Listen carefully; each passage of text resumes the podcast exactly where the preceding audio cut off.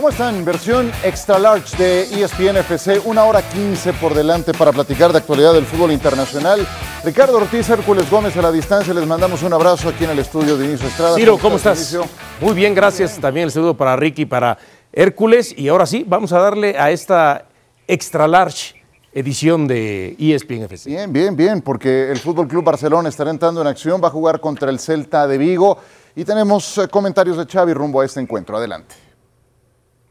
Siempre es importante verte líder y verte ahí arriba en la clasificación, ¿no? Ahora mismo no lo somos, estamos a dos puntos del, líder, que es el Real Madrid, y, bueno, si ganamos mañana, pues también le metemos algo de, presión, ¿no? Es así, pero hay que ganar mañana, hay que hacer un buen partido y, luego esperaremos a ver qué hacen los rivales, pero lo más importante es lo que, lo que está en nuestras manos, que es seguir con la dinámica esta positiva de, de buen juego, buen resultado y, buenas sensaciones, ¿no? 15 años lo veo complicado. Está claro, esto es el Barça, esto es una exigencia terrible. Eh, sí que es verdad que sé dónde estoy, pero hay momentos que, que no lo he pasado bien y otros que he disfrutado una, una barbaridad. Esto ya lo he dicho muchas veces, es, es como una montaña rusa de, de, sensaciones, ¿no? Ojalá, ojalá pueda estar años aquí disfrutando. Estoy en mi casa, estoy encantado, agradecido. Eh, eh, respaldado, con una confianza tremenda de la, del presidente, junta directiva, ahora de, de DECO, área deportiva. Ahora hablaremos un poco más de la renovación de Xavi, que apunta hasta el 2025. Tendremos a Moisés Llorens que nos entregará más detalles. A eso se refería en su última respuesta. Este ha sido el inicio de temporada del Fútbol Club Barcelona con goleadas en sus dos más recientes encuentros y aparentemente, Dionisio, esas goleadas le han dado alas a Joan Laporta, producto de los resultados ante el Betis y el Amberes, dijo el presidente, estamos mejorando en todo. ¿Tiene razón Joan Laporta? Bueno, desde los resultados y desde el funcionamiento sí han mejorado. De lo demás hay que verlo, ¿no? Al final de cuentas, el manejo, es cierto que. Resultados y funcionamiento, pues hombre. Sí, pero. La parte deportiva, ¿qué más le puedes pedir? Claro, a eso voy, pero desde lo administrativo hay que realmente. Eh, ver qué tanto han mejorado, ¿no? Se quejaba Rafa Benítez el otro día de que se le hacía muy extraña, se le llamaba la atención tantas palancas en el, en el, en el Barcelona, ¿no? Quizá, quizá, quizá como algún tipo de distractor para el partido que tendrán el fin de semana. Ahora, este, este Barcelona sí se vio muy bien contra el Betis y para mí fue un resultado realmente sorpresivo. La goleada, yo, yo esperaba más del Betis. Y después lo del Amberes no se me hace tan sorpresivo. Pero este Barcelona hay que recordar que antes de esos dos resultados, pues las dudas que nos había metido contra Villarreal, por ejemplo, ¿no? En ese 4 a 3, que realmente en algún momento se le dificultó y que en el arranque del partido había sido mejor este, el propio Villarreal. Entonces yo creo que hay que ir pian pianito, con calma, ¿no? Sí, esto emociona, esto ilusiona, esto da esperanzas, esto motiva. La llegada de los Joao Cancelo con un Joao Félix que sobre todo me ha sorprendido cómo en estos dos, tres partidos ha logrado rápidamente por lo menos responder, no sé si adaptarse, hay que verlo a lo largo de, de todo el camino. Pero sí, es hasta el momento deportivamente ha mejorado Barcelona. Muy bien, estamos mejorando en todo, dice Joan Laporta. ¿Tú le crees, Ricky? Porque ya ves que he dicho tantas cosas que hay veces que el polígrafo se hace necesario. ¿Qué, tal? ¿Cómo están? Un fuerte abrazo a los tres. Aguantarlo, Dionisio, 30 minutos es un suplicio. Una hora 15, hoy no les prometo que llego. No, pesadilla, ¿eh? No prometo. Karma, espera, me imagino. Karma, estás pagando algo. Eh, eh, no, a ver, eh, no nos olvidemos cómo estaba el Barcelona cuando asumió este presidente. Era un desastre por donde lo mirara. Tuvieron que vender medio club, se tuvieron que deshacer de varios jugadores históricos. ha sido una locura firmar en la plantilla jugadores que habían surgido de la cantera.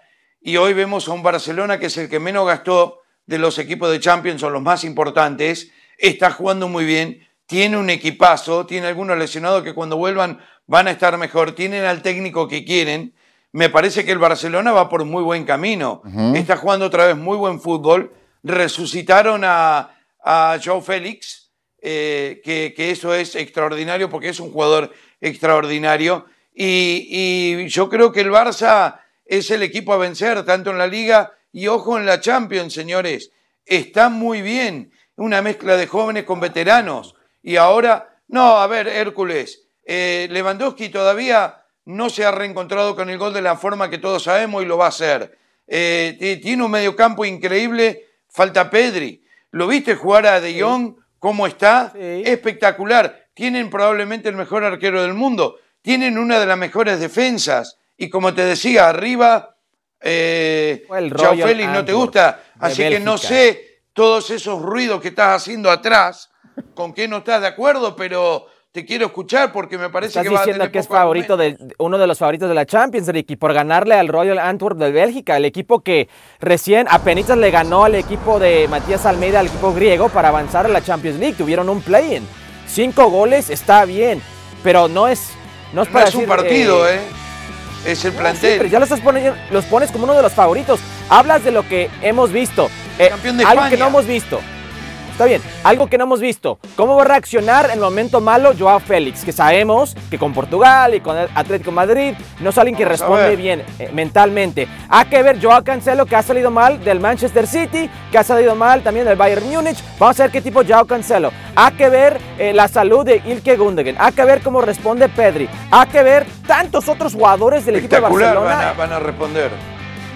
O sea, que ver, porque una garantía no lo es. Bueno, entonces nadie es candidato, hay que ver todo. Si no, el City es candidato. El City es candidato. Hay, el Múnich, el Bayern Múnich es candidato. Hay equipos que sí son. Y bueno, pero, pero el Barcelona. Y, hasta el Real Madrid está como tercero en las apuestas de candidato al título. Ya hablaremos del Madrid en un instante, pero a ver, eh, yo siento un poco de resistencia en el entorno del Barcelona. Pero ¿no crees que han incrementado sus prestaciones, al menos ofensivas? Con la llegada de Joe Félix, con lo de Gundogan, que es un jugador adulto, hecho y derecho. Mira, Gundogan ha pasado por las manos de los mejores. Tuchel, Klopp, Pep Guardiola. Eh, y como decían hace un momento, falta Pedri. Llegó Joao Félix. ¿No sientes que han subido las prestaciones ofensivas del Barcelona? No, claro que han subido y también las defensivas con la llegada de Joao Cancelo. y la fueron el equipo menos goleado de la, temporada pasada. Claro, y la recuperación también del propio este, eh, Araujo, que ya está dentro de la convocatoria. Es más, en 96 partidos que ha este, dirigido eh, Pepe, perdón, este Xavi Hernández tiene 61 victorias, 18 empates, 19 derrotas, 188 goles a favor y 91 en contra. A ver, ya al final, con números. Eh, al final, lo que te quiero decir es que todo lo que ha eh, llegado a raíz de Xavi Hernández, que llegó en noviembre de 2021, pese a ese inicio un poco este, complicado, ha sido muy bueno. Y hoy Barcelona está en una posición que tampoco esperábamos que fuera tan rápida de decir, bueno, hoy puedo pararme y competir. Ya después que llegue o le alcance es otra cosa. A ver, ya que andas con números y todo, y quiero escuchar la opinión de, también de todos, em, tu expectativa en cuanto a la aportación de Joao Félix en el Barcelona. Dame un número cantidad de goles que esperas que, que, que, entreguen este. De entrada para mí ha sido sorpresivo. Porque, porque en el Atlético de Madrid era una nulidad. Bueno, ¿Aquí qué esperas? ¿Doble dígito de goles? ¿Qué, es lo que esperas? Aquí en dos, tres partidos ya empató la misma cantidad de goles que metió toda la temporada con el Atlético de Madrid en su momento. ¿Qué esperas al final? Que, al, final de cuentas estemos hablando de cuánto de Joao Cancelo. ¿De Cancelo o...? De Joao Félix, perdona. No, en el tema... De, es que la verdad, eh, Joao Félix no, para mí no es un jugador de confianza. A que ver, tiene todas las cualidades, todo el talento que quieras del mundo. Lo esperas pinchando. Pero, pero nos ha demostrado en su paso por el Atlético de Madrid en dos ocasiones, en su paso por el Chelsea, que en algún momento el, problema de actitud que a veces tiene eh, no le ayuda. Entonces, yo soy de los que pienso, más allá de este arranque prometedor de él con el Barcelona, yo soy de los que dije, no lo veo adaptándose a lo que pretende Barcelona por el tipo eh, por su, eh, su tipo cadencioso que es. Dame el número. Eh, ocho goles. Ocho goles. Sí, ya lleva tres. Y ya lleva tres. O sea, lo ves pinchando. Sí, sí, sí, sí. ¿Tú lo ves funcionando o pinchando, Ricky, a Joao Félix con el Barça? No funcionando, velo jugar, se tira al piso para recuperar pelotas, ayuda en defensa, asistencias, dribblings, eh, goles. No, va a llegar a los 20 goles, más de 10 asistencias. Esto es un jugador extraordinario que no estaba contento en el Atlético de Madrid. ¿Qué va a hacer? No es el juego de él. Y el Chelsea ha sido un desastre estos últimos años. Se fue, se fue incómodo, llegó a una situación muy difícil. Decime quién sobresalió en el Chelsea el año pasado. Es imposible. Ahora llega al Barcelona, mirá cómo está jugando, mirá el lenguaje corporal, mirá la alegría eh, que tiene. Repito, este jugador no se olvidó de jugar. está conforme, está contento. Son estos tipos de jugadores que tienen que estar ahí, son muy finos. Y, yo lo veo como una, una de las grandes figuras, sin lugar a dudas. Y, tiene todo el potencial para, para hacerlo. Eh, yo voy por lo que estoy viendo ahora, no lo que vi eh, eh, en el pasado. Y, ahora estoy viendo un jugador temible, encarador, buscando el gol permanentemente buscando a sus compañeros. Lewandowski lo que le faltaba era un jugador así para reencontrarse con el gol y ya lo está haciendo. Yo creo que va a ser una sociedad perfecta, pero es mi opinión. 20 goles, 10 asistencias esta temporada para Joao Félix, mínimo.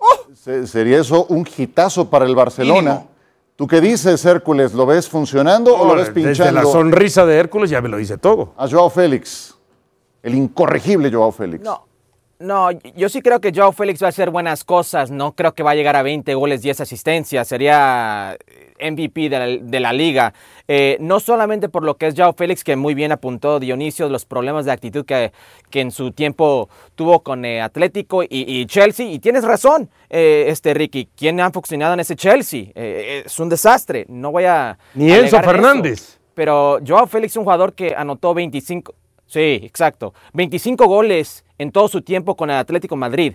A un equipo que el torneo pasado, el equipo de Xavi, no era reconocido por este equipo ofensivo, que, era eh, en el último tercio eh, muy bonito para ver, que era siempre un peligro. Era defensivamente un equipo difícil. Todos corrían, todos estaban eh, comprometidos con la causa.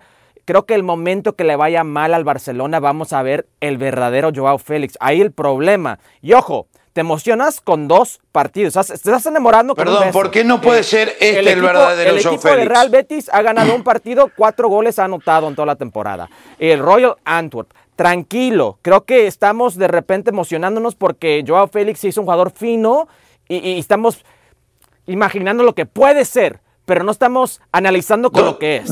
Dos cosas, no sé por qué mete a Enzo Fernández Dionisio, siempre tirando eh, puntinazos por abajo, que no tiene nada que ver en esto. Y número dos, ¿por qué este no puede ser el verdadero Joe Félix? Bueno, porque su historia indica que no, que no es el Joao Félix. ¿El Benfica? Si vamos por la historia, nos dice que es un jugador que se hace chico cuando se, se pone difícil las cosas. Vamos a ver.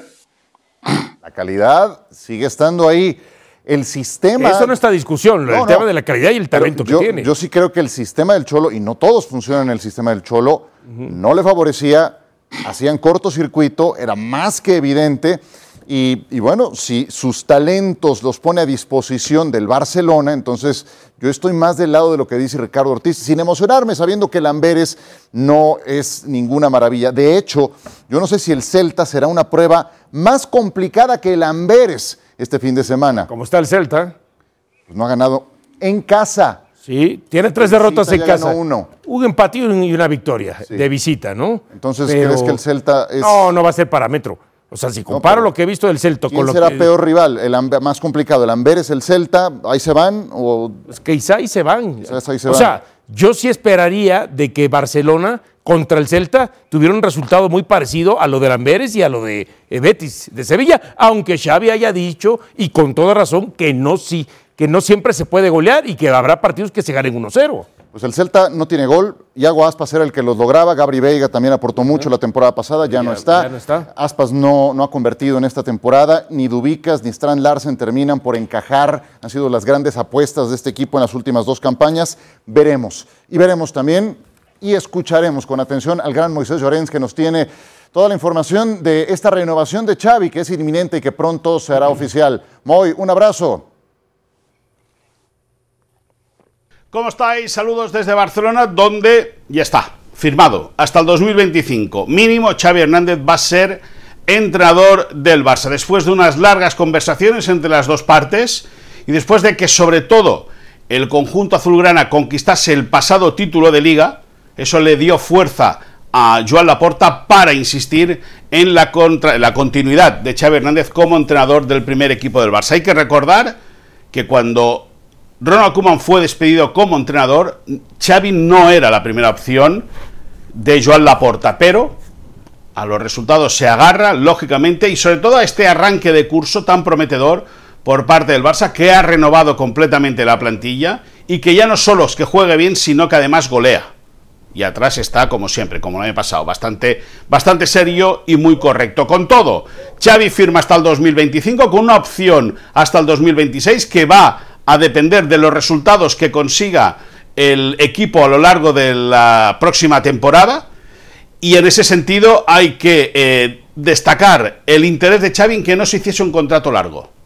Quería eh, que no quería hipotecar el futuro del club a eso, ¿no? Un contrato largo por si en algún momento tiene que ser despedido. No quería que, o no pretende el entrenador, que el Barça no tuviese que pagarle unas grandes cantidades. Por lo tanto, consiguió hacer un contrato corto, uno más uno, y así todos felices y todos contentos. Lo que pase con Xavi, con el Barça y con el futuro del club azulgrana, vendremos aquí como siempre, a FC, y lo contaremos. Grande el señor Moisés Llorens. Te mandamos un abrazo, querido Moy. Primero seis partidos por temporada. Xavi como entrenador del Barcelona. Cinco victorias y un empate en los últimos dos ejercicios. Llegó apenas en noviembre, esos fueron sus primeros encuentros, pero no tiene nada que ver el equipo que recibió con el que ahora está manejando. Aquí ya se activaron palancas, aquí ya le trajeron más talento. Fíjate, de los que se fueron, ¿quién se acuerda de Usman Dembélé? Y, lo traumante que fue esa, esa salida de Dembélé en la recta final. Pero además lo de Dembélé, que en ese momento, todavía hasta hace un par de meses antes de que fuera traspasado, se decía que era el inamovible de los hombres por fuera del equipo de Xavi. Dice, ¿se ha renovado el equipo? Sí. Tres cuartas partes de los jugadores que estaban cuando llegó Xavi ya no están. Te digo una cosa, tú llevas tantos goles como Dembélé en el Paris Saint-Germain. Ninguno cero asistencias tampoco. Yo ayer jugué en la noche y clavé uno. Pero la Liga de Medios no, no cuenta. Ah, no. Ah, no cuenta. entonces. No, entonces ni quien se acuerde de Usman Dembélé porque además Yamal dio un paso adelante. En fin, que, así se mueven las cosas. La renovación de Xavi, eh, Ricky, voy contigo. Ha tenido un buen inicio y además siento que tiene todo el apoyo del Barcelona.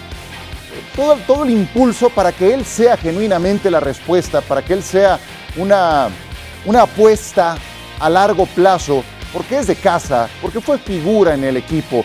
¿Lo ves convirtiéndose en eso, en el entrenador que haga huesos viejos en el equipo del Barça? Probablemente puso la cara en el momento más difícil del Barcelona y se las aguantó. Y la pasó mal, como él decía, y, lo dio vuelta. Eh, yo creo que hay que darle mucho mérito a un técnico que tenía muy poca experiencia, pero que conoce muy bien lo que es el club eh, ha tenido muy buenos técnicos a lo largo de su carrera, obvio que ha aprendido, sabe lo que quiere la gente, sabe lo que quiere el técnico. A medida que pasan las temporadas llegan más jugadores del gusto de él. Él peleó más por Cancelo que por Joao Félix. Él peleó mucho por Gundogan. Él sabe perfectamente el tipo de jugador, el perfil de jugador que quiere para que el Barça pueda salir adelante.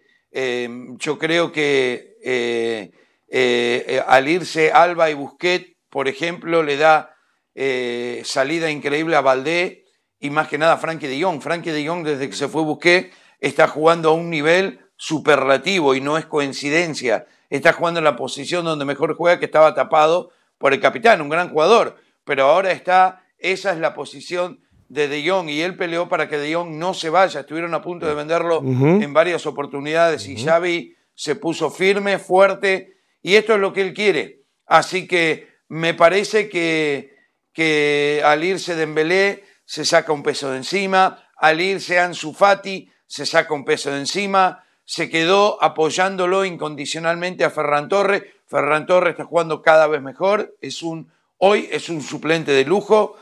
No, el Barcelona tiene un muy buen equipo y sabe tiene mucho que ver y, y debería quedarse por mucho tiempo porque tiene el ADN Barcelona y se involucra en esa parte de la gestión, en hablar con los jugadores, él estuvo en contacto con Gundogan antes de que se concretara la operación, se, involucra de esa manera en las contrataciones. Además le ha tocado algo muy importante que decía Ricky, la despedida de varias vacas sagradas, o sea, le ha tocado esa transición. Alba, Busquets. sí, de Piqué, de las pocas que quedaban el, adiós de todos ellos y la renovación. Y, además siento, Hércules, para cerrar, que otros entrenadores anteriores del Barcelona, como Setién, como Valverde, como Kuman, como que siempre estaban bajo sospecha en ese cargo, no así con Xavi, como que se, se, se le dan todas esas concesiones. Quiere el culé que sea Xavi la respuesta, ¿no? Sí, sin duda. Yo me, quedo con el famoso es lo que hay de Ronald Koeman. Eh, desde ese tiempo, 2021, esa temporada de Ronald Koeman, eh, los jugadores que hoy en día siguen, Ter Stegen, Iñaki Peña, Araujo, Sergi Roberto, Frankie de Jong y Pedri. Seis jugadores y dos son porteros. Es un equipo nuevo, como ha dicho Ricky muy bien, al modo de, Xavi Hernández, a, su manera, como él quiere. Los que lleguen, como Ilke que los que lleguen, eh, como Cancelo, ese tipo de jugador, y también los que no llegaron. Yo no estoy tan convencido de qué tanto quería o no Xavi Hernández a un Messi. Creo que ese es el equipo que quiere, a su modo. Ahora, eh, establecía Ricky, Ricky Ortiz en el tema de Gundogan y en el tema también de Joao Cancelo. Y cómo no, él sabía, eh, él sabía de, que lo quería Xavi Hernández porque él sabía que en algún momento estos dos jugadores habían estado bajo la batuta de Pep Guardiola. Y entonces, para él traerlos al Barcelona, ya no tenía que explicarles tanto cuál es la misma filosofía que se juega en el Barcelona. Entonces, desde ahí, por supuesto que, que el interés, y reiteramos, cuando él llegó, hoy el 75% del equipo que él tenía ya no está. Tres cuartas partes del equipo. Hércules empezó su comentario como ha dicho Ricky muy bien. Y después creo que al final le pisó un callo a Ricky Ortiz. Alcancé a notarlo. No, y se escuchó que Ricky Ortiz se quejó. Sí, sí, sí, también. Sí. Sí, pero ustedes la buscan, ahora Hércules la busca, antes fue, fue Dionisio. Es una, a ver, es una locura lo que, lo que acaba de decir me estás diciendo que, que a ver, eh, explícame, yo, te voy a preguntar, Hércules, me decís que hoy Xavi prefiere a Rafinha y a Yamal antes que Messi? O sea, Messi ya no hace falta en, este equipo. Yo nunca dije Rafinha ni, ni Yamal. Pero Yo dije que, el, sistema, de el sistema de Xavi no es para un Messi. Juegan en la posición ¿Quién sacas? de Messi. ¿Quién sacas? ¿Cómo? ¿Quién sacas del once titular? Para poner a Messi. Para meter a Messi. Eh, mira, te, voy a responder en dos formas. Primero, cualquiera. Y segundo, segundo a Rafinha y a Yamal, a los dos. No, no, no tienen lugar en este mundo con Messi jugando ahí. Félix. ¿De qué me estás hablando? No, Joe Félix no. Aparte, Joe Félix juega por la izquierda y Messi juega por la derecha. Pero Messi va a jugar de nueve si es que juega en un sistema así. ¿Vas a sacar a Lewandowski? No, si está Lewandowski. No, para nada vas a sacar a Robert Lewandowski, por favor. ¿Cómo va a jugar el sistema de Xavi es para defender, es para mantener el cero. ¿Cómo va por a jugar favor, el mejor equipo defensivo. No, puedes ingresar, no puede ingresar Messi y seguir siendo el mejor equipo defensivo. ¿Y qué defiende Rafinha? ¿Qué defiende Yamal? ¿De qué me estás hablando? van a defender mucho más, mucho más, Ricky, por favor. No, por favor. A ellos sí les puedes exigir que defiendan. A Messi, no, después dicen que, a mí se me corta un cable, pero mira las cosas que están diciendo. Bueno, Messi hoy en día tiene 36 años, está jugando en la MLS. No, sí, sigue siendo el mejor jugador. ¿Qué me venís con 36 años? Lewandowski también y hace goles. Tranquilo, está jugando en un nivel menor, con menos exigencia. Bueno, pues está más tranquilo. apenas es muy, estamos. Es muy diferente a jugar en la liga con Barcelona. ¿Para qué le recordaste que le pisaron a Ricky el callo? es que yo me di cuenta. Y fíjate que su comentario lo empezó Hércules Gómez diciendo como ha dicho Ricky muy bien. Bueno, si no están de acuerdo, digan. Está bien, por sí eso. Si no están de acuerdo. No, pero no te vayas, no te vayas, quédate ahí, falta todavía mucho programa. Es que es imposible estar de acuerdo. tenemos otros temas también, tenemos otros temas. Me da gusto que tengan. Eh, gran química, gran química. Tan llena la lista de comentarios porque tenemos que meter un cambio de juego. Y tenemos un derby de Madrid el eh, fin de semana y eso también va a dar para el comentario. Ya volvemos.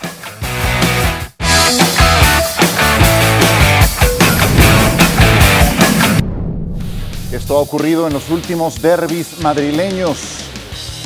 El domingo será Atlético de Madrid el local, empataron el anterior, también chocaron en Copa del Rey y el Real Madrid avanzó de tal forma que han estado repartidos los resultados. Fue una semana en la que el minuto 94 tuvo significados muy diferentes para uno y para otro. Para el Real Madrid fue la aparición de Bellingham para marcar el gol con que definieron el partido contra el Unión Berlín. Para el Atlético fue un episodio frustrante. Ese minuto 94 ganaban en territorio italiano ante el Lazio y les terminaron empatando justamente en ese minuto. Entonces, se trajeron un punto de visita, sí, pero con un mal sabor de boca. Primero el Real Madrid. A ver, Dionisio, estuvimos a muy poco de que el discurso después de ese partido contra Unión Berlín hubiera sido 32 remates y se les atascó el partido contra el Unión Berlín falta gol, no tienen ese killer, etcétera, etcétera, etcétera. Pero apareció Bellingham y entonces se habla del mejor fichaje del verano. ¿Qué tan preocupante es esa escasez de goles del Real Madrid de los hombres como José Lu, como Rodrigo, que serían los que tendrían que estar consiguiéndolos? Sí, y que en el penúltimo partido del Madrid en lo que fue la liga no apareció eh, Bellingham, pero sí, sí aparecieron los que ya mencionabas. Entonces uno dice, bueno, da la impresión de que hubo buena respuesta adelante. Ahora, yo sí siento que se ha criticado demasiado al Madrid, pero el Madrid no jugó mal, hizo un buen partido. Le, faltó cierta contundencia, postes, aproximaciones, portero, sí, pero no, a ver, si este, si este partido se vuelve a repetir y el Madrid vuelve a crear 32 oportunidades de gol, estoy seguro que 5 6 termina eh, quedando el resultado, porque este partido era para quedar 4, 5, 6, 0, la verdad. Ahora, entiendo, entiendo lo que se dice de la contundencia en lo que ha parecido Bellingham y de pronto ha maquillado el asunto. Ahora la posibilidad de que Vinicius hay que ver que se reincorpore, pero... No está para arrancar, ¿eh? Pero está bien, no está para arrancar. Pero nos hace raro la contundencia del Madrid cuando se le fue su mejor anotador en las últimas dos temporadas como Benzema. Cuando se le fue su mejor tercer anotador en las últimas dos temporadas como Asensio.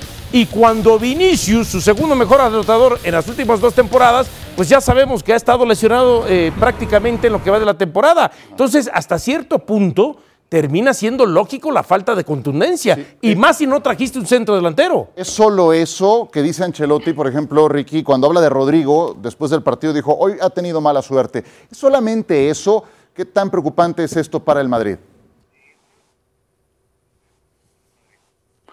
Ah, por ahora no es preocupante, ha ganado todos los partidos que jugó y el Real Madrid no ha tenido un partido malo hasta ahora, ni en la Liga ni, ni en la Champions. El rival pateó una sola vez al arco, creo que ni siquiera fue entre los tres palos.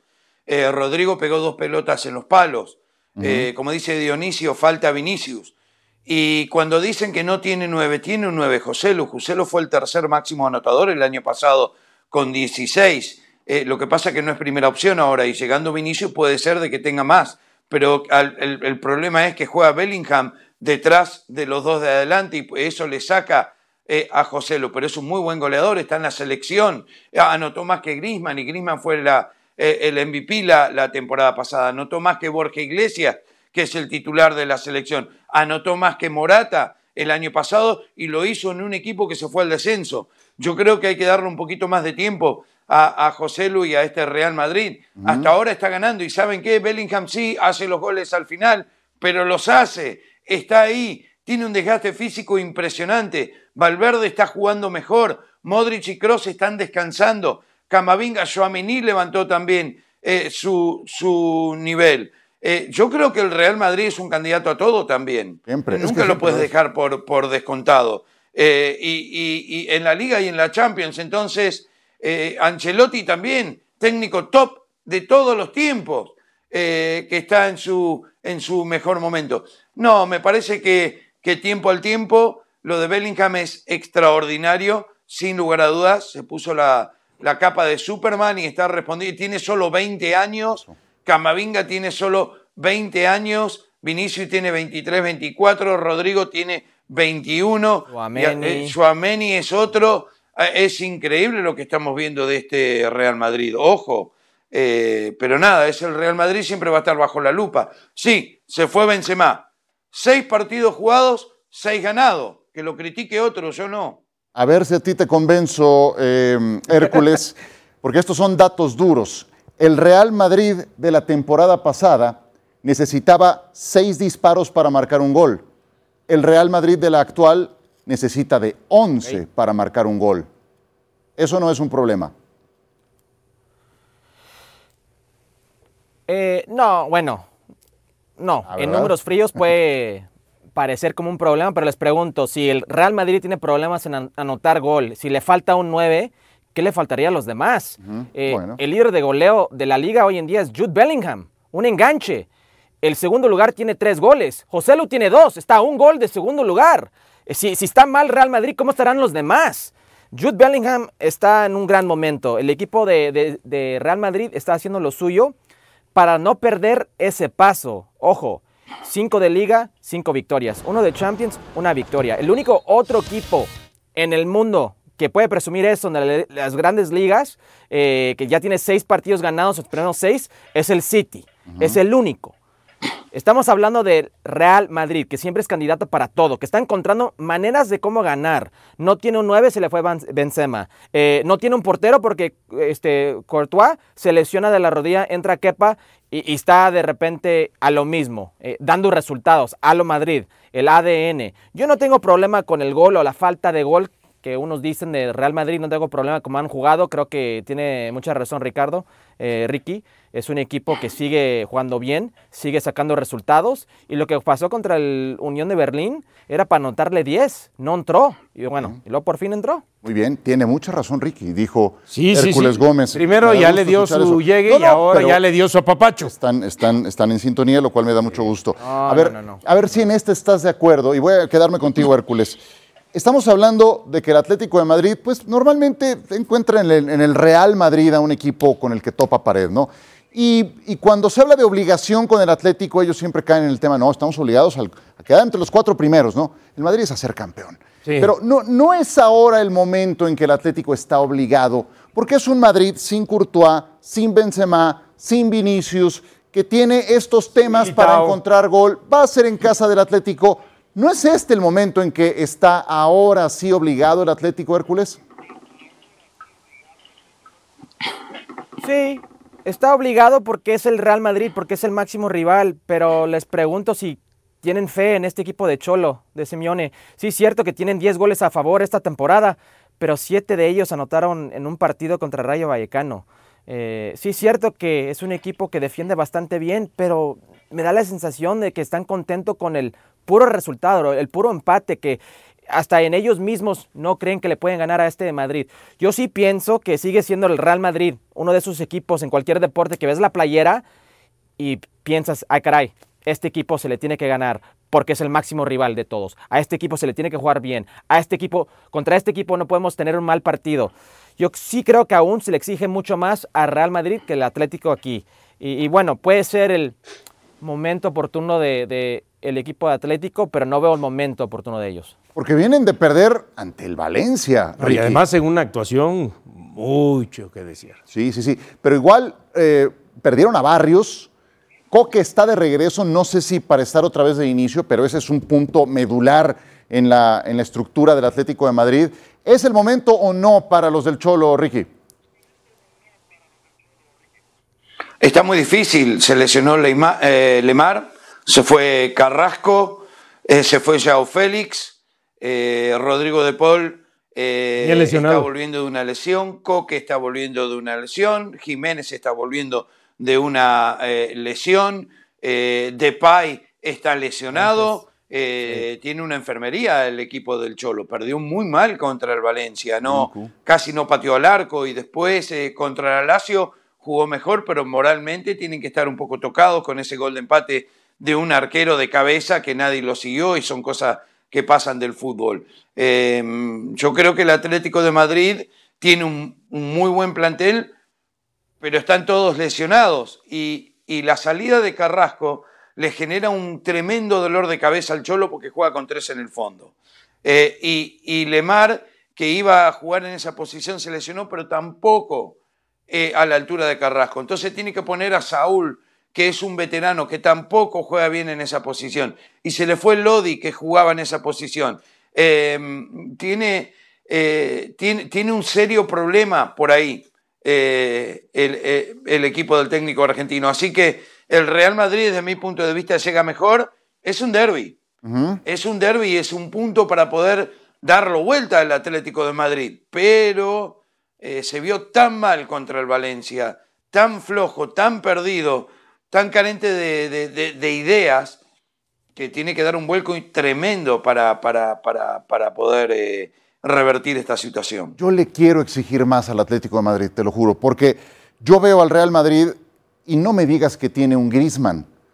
Veo que el Atlético tiene a Morata, es el titular en la selección de España. José Luis es el suplente. Veo que tienen a Oblak y me parece mejor guardameta que Kepa Rizabalaga. Le quiero exigir más al Atlético. ¿Tú no, Dionisio? Me gustaría, pero la verdad es que yo no sé, entiendo que hay algunos compañeros que han puesto el Atlético de Madrid por encima de Real Madrid y Barcelona a, a ser favorito a llevarse la liga. Yo no comparto eso. Pero es que yo sí, sí, no tiene. No, estoy de acuerdo contigo. Yo sí sigo viendo a Real Madrid y a Barcelona por encima del Atlético de Madrid. Y puedes ir línea por línea también. Yo sé que tienen algunas bajas, pero, pero es un buen plantel. Sí, pero ahí, pero ahí da la impresión que lo que haga o deje de hacer Grisman repercute seriamente en lo que es este Atlético. Eh, por eso, este es Atlético de Madrid, en ese aspecto. Ahora, decíamos el tema del medio campo. Sí, hay que ver si Coque arranca de inicio o si lo mete eh, de acuerdo a cómo vaya el partido. Pone a Bitzel. Eh, o pone a Bitzel ahí, ¿no? Hay que verlo. Eh, Memphis Depay está para ser suplente y después ver si le dan este, algunos minutos. Cuando vienes a ver, son tres jugadores en el medio campo, como Barrios, como Lemar, que va, para largo, y por supuesto eh, el tema de Rodrigo de Paul, sobre todo, que le viene a pesar al medio campo de este Atlético de Madrid. Sí lo veo mermado, sí me gustaría exigirle, porque siempre se hace el equipo víctima, no los otros dos son los que están por encima de nosotros. Sí, pero da la impresión que hoy sí no es el candidato número uno a conquistar la liga. Le quiero exigir al Atlético de Madrid y si llega ese momento tiene que empezar por este fin de semana contra el Real Madrid. Vamos a ver, es un partidazo imperdible. Siete lesionados.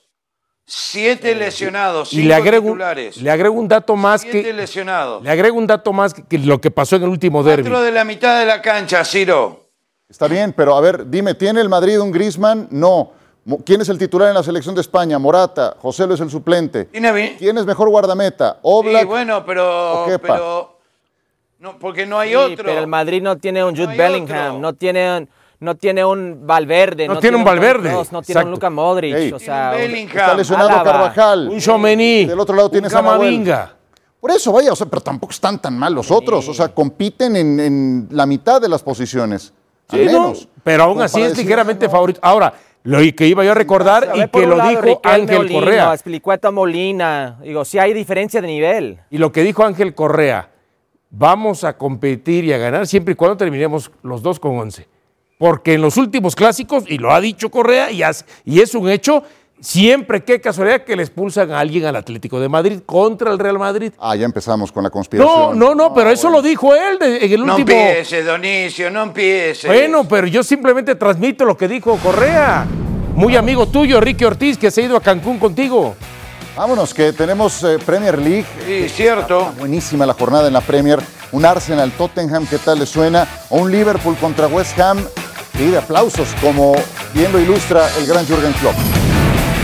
Regístrate en codere.mx y aprovecha nuestro nuevo bono de bienvenida. Te damos hasta 5 mil pesos con tus primeros tres depósitos. Entra y descubre nuevas experiencias en Codere. Esto es lo que tenemos en la Serie A. Hasta el momento el Inter es el que marcha como líder y viene de reventar al Milan en el derby de la Madonina. Tienen hasta el momento 12 puntos y el Inter estará jugando contra el Empoli en condición de visitante. El Milan recibirá la visita, del Verona, la Juve visitará a Sassuolo y el campeón Napoli se medirá al Boloña. Son algunos de los juegos que llaman la atención. Ricky Ortiz, te doy la palabra. ¿Quién mejor que tú para analizar lo más destacado de la jornada en la Serie A este fin de semana? ¿Con qué te quedas?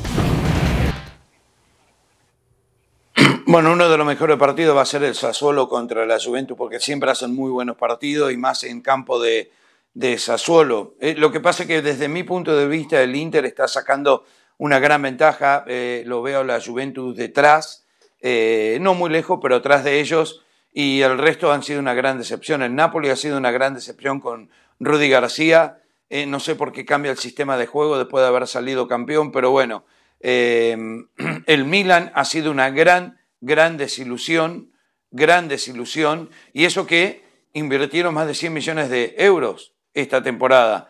Con la salida de Tonali de 70, 100 millones gastaron.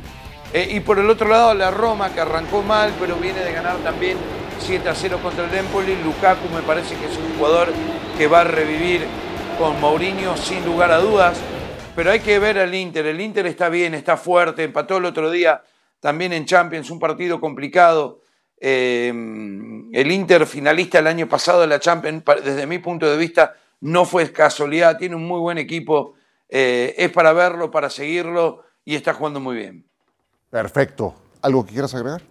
Eh, solamente en el tema del Inter, un partido que lo pudo haber perdido con la Real Sociedad por dos o tres goles, lo terminó empatando y por poco lo gana porque en los últimos 10 minutos se dedicó a jugar a lo que hace el Inter en la liga. ¿no? Pues eh, es parte de la actividad de la Serie. Hércules, venga, ciérralo. Sí, no, no, yo tengo mi duda sobre lo que dijo Ricky aquí, que el Milán, el Milán, o sea, no le ha gustado. Yo entiendo que perdió muy mal contra el Inter. Entiendo que fue el Inter, perdió bastante mal, pero Inter es el gran candidato en la Serie A. Su ataque es increíble, con Turam y y lo que ha hecho, y un equipo que ya es experimentado para Inzaghi, que llegó a la final de la Champions League. Espero eso, pero el equipo de Milán por jugar mal contra Inter Milán y por empatar a ceros contra Newcastle y ya es para afuera una temporada mala para ellos. Es un arranque malo, dije, de temporada. Digo que ha desilusionado. Muy malo de temporada para el Milan. Los, no, no nada más perdieron, Sí, los escuché reventó lo mismo. el Ahora, Inter. y- yo pienso que el comentario de Hércules va más A en ver el si entiendo bien. va, va Oh. más, más en el, más en Y el no, lo está defendiendo Pulisic. Claro, Mirá, es a lo que voy. eh, le tocaste a los lo jugadores de la MLS y estadounidenses y ahora quiere defenderlos. Sí, claro, así es. Soy Pioli Believer, soy Pioli Believer. Y el Barcelona soy Pioli juega- Believer. hace 10 goles en dos partidos y esperemos, vamos a ver. No me toquen a mi no me toquen a mi Rafa La- Lao. O sea, por favor, Pulisic sobra, pero no me toquen los demás. Cinco. ¿Viste la que se mandó Leao el otro día? No lo quieren ni ¿Cuál ver. de todas? Ni en Milanelo, ni en ningún lado. Cinco Una vergüenza. Eso es lo que te goles. digo, ese partido era para un 3-4-0. Vámonos a pausa y hablamos de la Premier League, que está muy interesante con un City que ha empezado como los grandes y que ahora se va a enfrentar al Nottingham Forest. Es parte de lo que viene a continuación. Amor apache entre Ricky y Hércules. ¿Eh? Muy bien. Regístrate en codere.mx y aprovecha nuestro nuevo bono de bienvenida. Te damos hasta 5 mil pesos con tus primeros tres depósitos. Entra y descubre nuevas experiencias en Codere.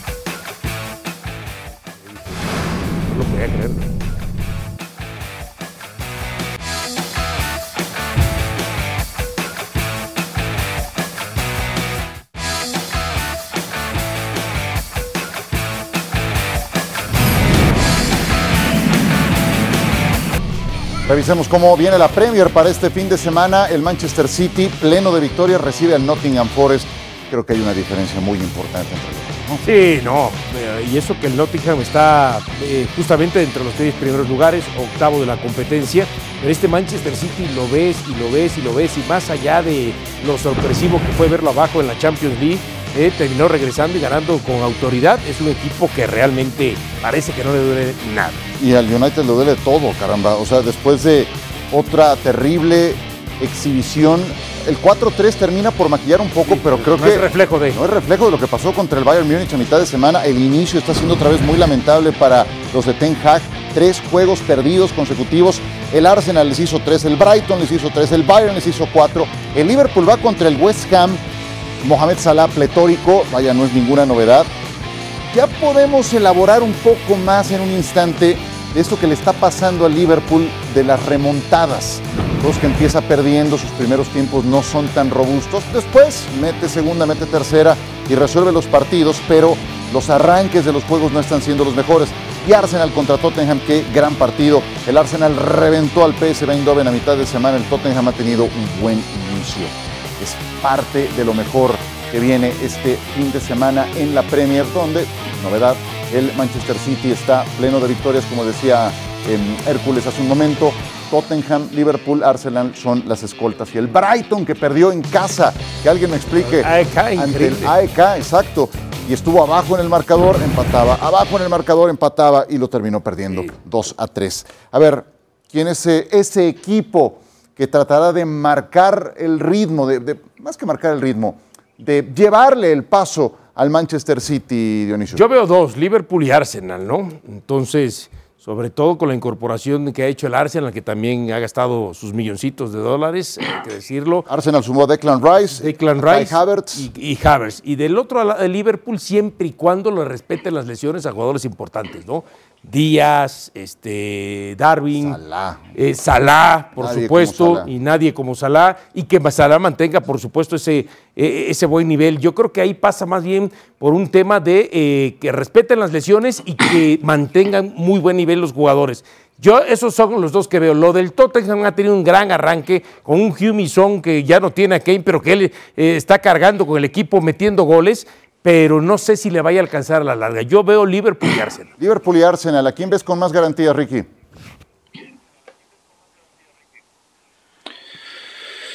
Eh, al Liverpool, sin lugar a dudas. Eh, no lo veo al Arsenal peleando por el título, eh, de ninguna forma. Eh, y es más, va a tener problemas para clasificar a Champions la próxima temporada. Eh, lo que pasó el año pasado fue una consecuencia de malos resultados eh, y malos pasajes de otros eh, equipos. Yo no lo veo al Arsenal tan, tan monstruoso como lo ven ustedes o la, la mayoría. Eh, creo que esto va a ser una, una batalla de dos, City y Liverpool, eh, porque han sacado una ventaja tremenda con, con- con- con el resto. Y si sigue así, se va a convertir en la Eredivisie, se va a convertir en la Liga de Portugal, se va a convertir en el Bayern Múnich.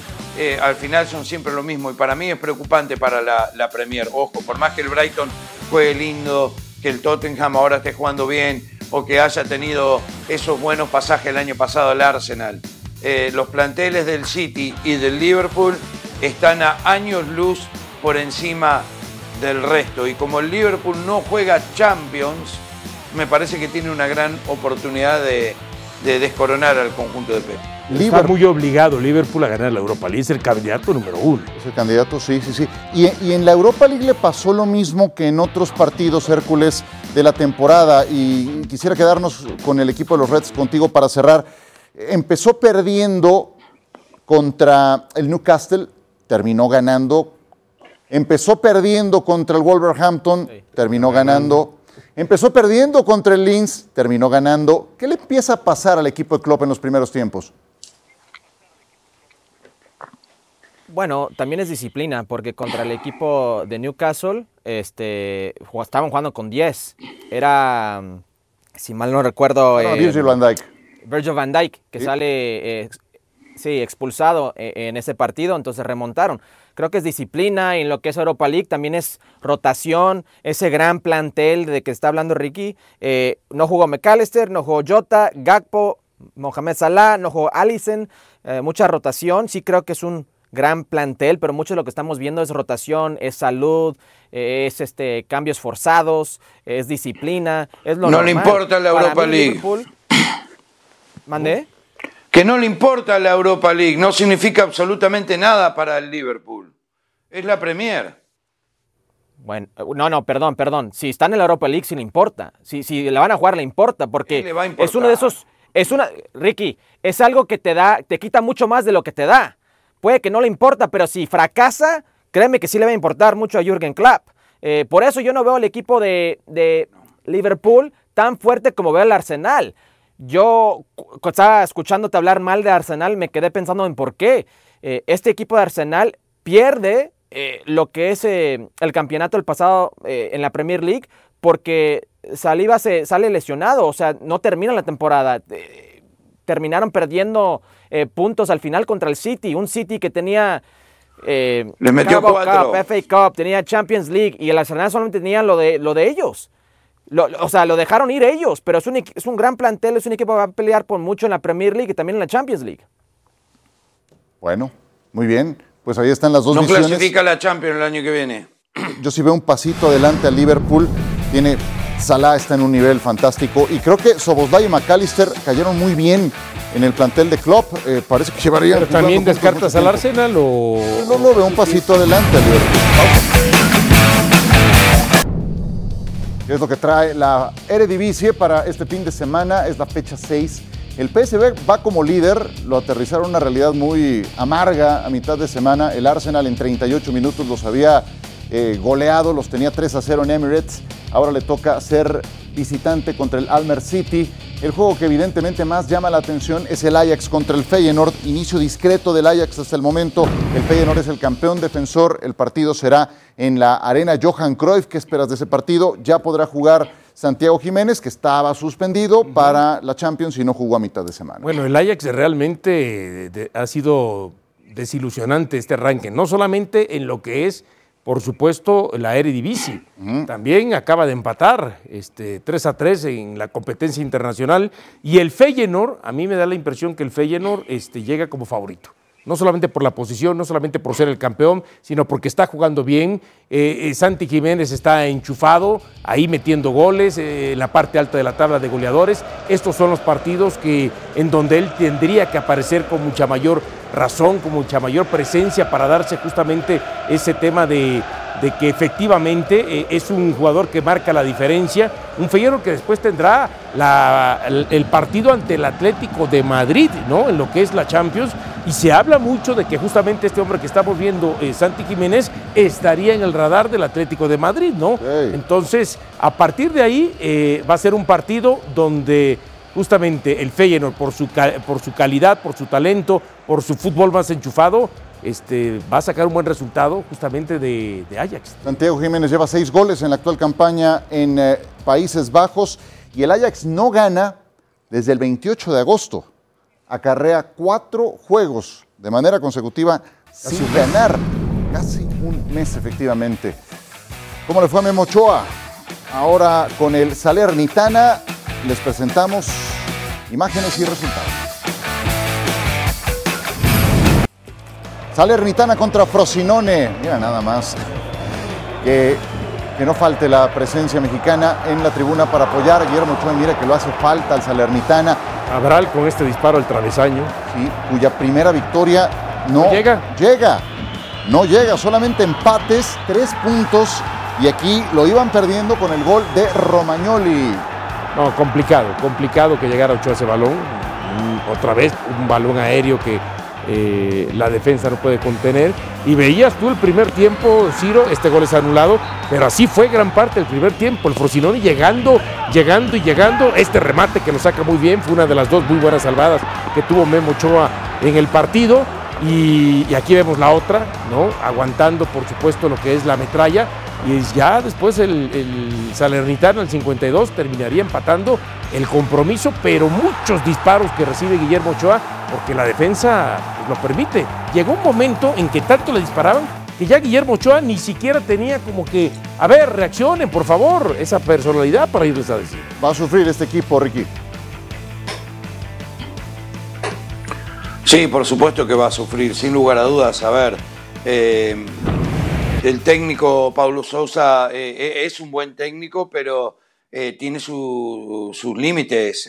Ochoa lo van a patear más que cualquier otro equipo. Frosinone se armó bien, tiene un equipo que, que, creo que tiene ocho puntos, está ahí arriba, es una de las gratas sorpresas junto al Leche esta temporada, pero para Ochoa y va a tener que tener un año sensacional para tratar de mantener este equipo a flote.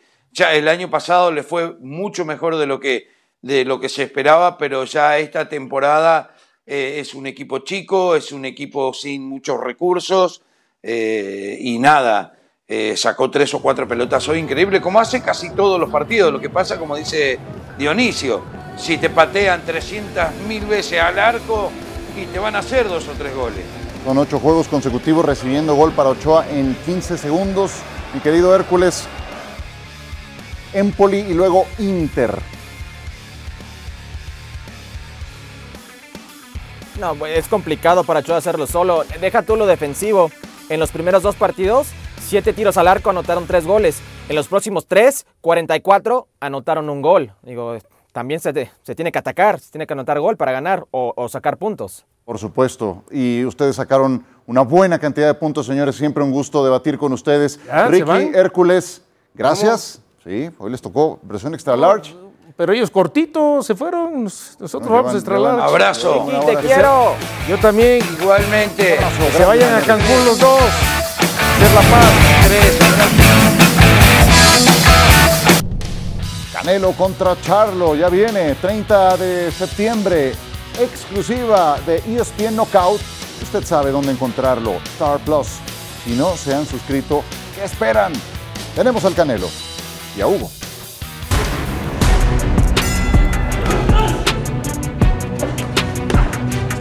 ¿Y no te afecta las críticas? Obviamente cuando estás creciendo y cuando estás en los inicios, pues no, no sabes ni para dónde hacerte. Ni perdiendo les das gusto. He perdido dos veces en mi vida y son momentos difíciles. No estás listo para perder. Me caló mucho porque no tuve que haber perdido. Soy mejor peleador que él. Y me enfoco en hacer mi trabajo al 100% y enfocarme en ganar, porque al final de cuentas ganar es ganar. ¿Cuántos años más vamos a poder disfrutar de tu éxito y de tus triunfos? Seguir haciendo historia, eso es lo, como me visualizo, quien esté.